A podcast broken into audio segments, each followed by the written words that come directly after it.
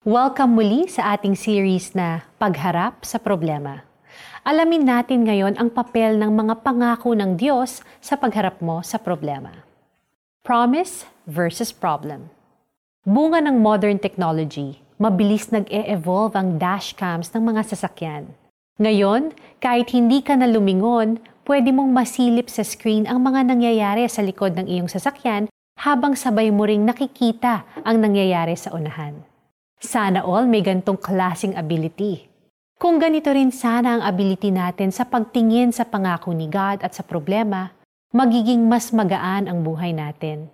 Yung tipong kahit nakikita mo ang problema sa buhay, nakatingin ka pa rin sa kayang gawin ni God sa sitwasyon mo.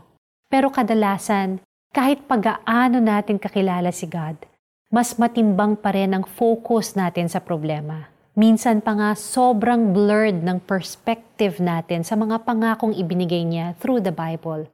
Hindi lang iyon, nalilimutan pa natin kung paano niya tayo iniligtas at pagkatapos ay pinagpala ng paulit-ulit. Whenever we focus on our problems, nagdudulot ito ng pangihina at kawalan ng pag-asa. Minsan, sa pag-overthink natin, hindi pa man tayo umaapak sa battleground, suko na tayo agad. But when we magnify God, His promises, and how He has saved and blessed us in the past, it empowers us to stand firm in our faith. At dahil sa biyaya ng Diyos, habang nagtitiwala tayo sa Kanya, sure win tayo sa anumang pagsubok sa buhay. Ganito rin ba ang pinagdadaanan mo ngayon? If yes, then this is a reminder that God is always faithful. He fulfills all His promises at the right time.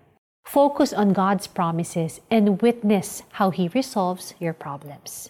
Let us pray. Panginoon, salamat sa napakaraming pangako ninyo na mapangahawakan ko sa buhay. Today I claim your promises in my life and I know that through you I can win the battles I'm facing. This I pray in the mighty name of Jesus. Amen. How do we apply this today? Search in the Bible a particular promise of God and post it on your social media accounts. Kasabay nito, maaari mo ring i-share ang devotional na ito to encourage others. Panginoong Yahweh, kayo'y tapat at tumutupad sa mga pangako ninyo sa akin.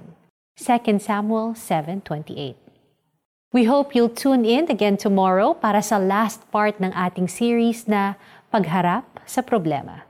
Ito po si Lara Kigaman Alcaraz and let us magnify God more than our problems.